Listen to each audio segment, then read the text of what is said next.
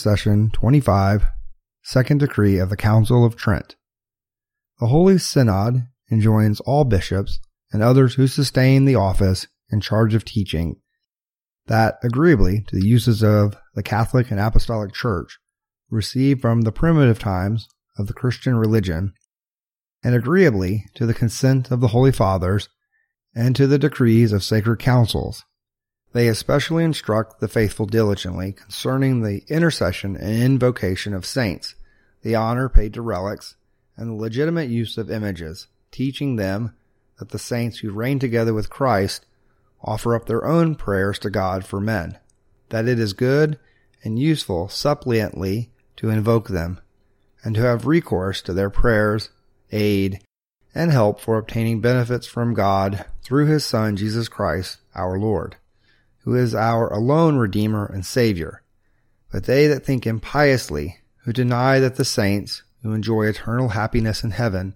are to be invocated, or who assert either that they do not pray for men, or that the invocation of them to pray for each of us, even in particular, is idolatry, or that it is repugnant to the Word of God and is opposed to the honor of the one mediator of God and men, Christ Jesus or that it is foolish to supplicate vocally or mentally those who reign in heaven. Also, that the holy bodies of holy martyrs and of others now living with Christ, which bodies were the living members of Christ, and the temple of the Holy Ghost, and which are by him to be raised unto eternal life and to be glorified, are to be venerated by the faithful, through which many benefits are bestowed by God on men, so that they who affirm veneration and honor are not due to the relics of saints, or that these and other sacred monuments are uselessly honored by the faithful, and that the places dedicated to the memory of saints are in vain visited with the view of obtaining their aid, are wholly to be condemned, as the Church has already long since condemned, and now also condemns them. Moreover, that the images of Christ, of the Virgin Mother of God, and of other saints are to be had and retained particularly in temples, and that due honor and veneration are to be given to them. Not that any divinity or virtue is believed to be in them, on account of which that they are to be worshipped, or that anything is to be asked of them, or that trust is to be reposed in images, as was of old done by the Gentiles, who placed their hopes in idols, but because of the honor which is shown them, is referred to the prototypes which those images represent, and such wise that by the images we kiss, and before which we uncover our head and prostrate ourselves, we adore Christ and venerate the saints, whose similitude they bear,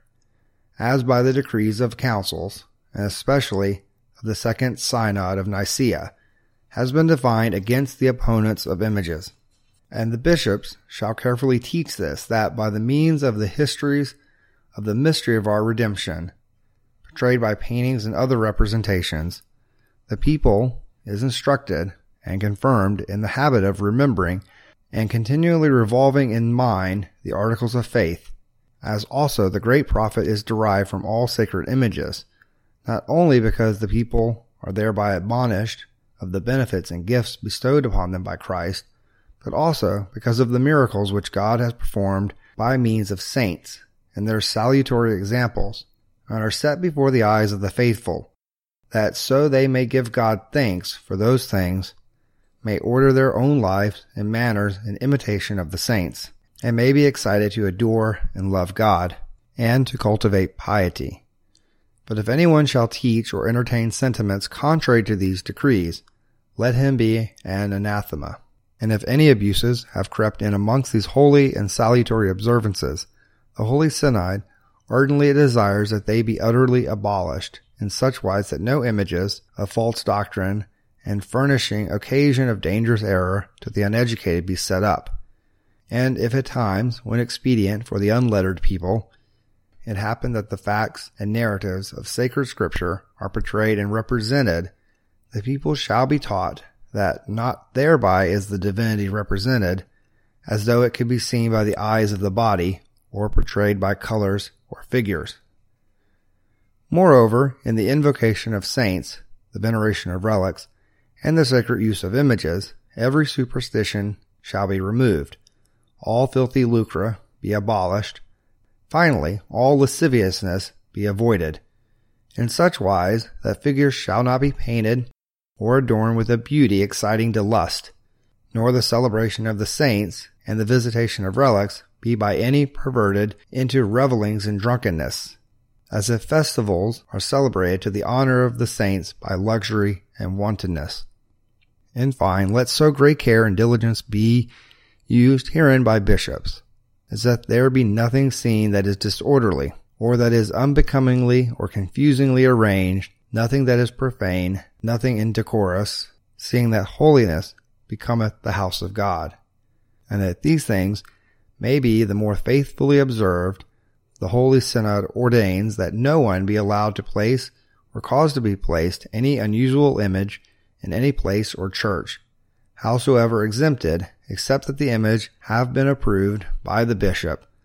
Also that no new, also that no new miracles are to be acknowledged or new relics recognized, unless the said bishop has taken cognizance and approved thereof. As soon as he has obtained some certain information in regard to these matters, shall, after having taken the advice of theologians and other pious men, act therein as he shall judge to be consonant with truth and piety. But if any doubtful or difficult abuse has been extirpated,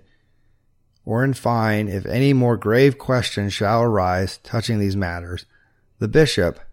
before deciding the controversy, shall await the sentence of the metropolitan and of the bishops of the province in a provincial council.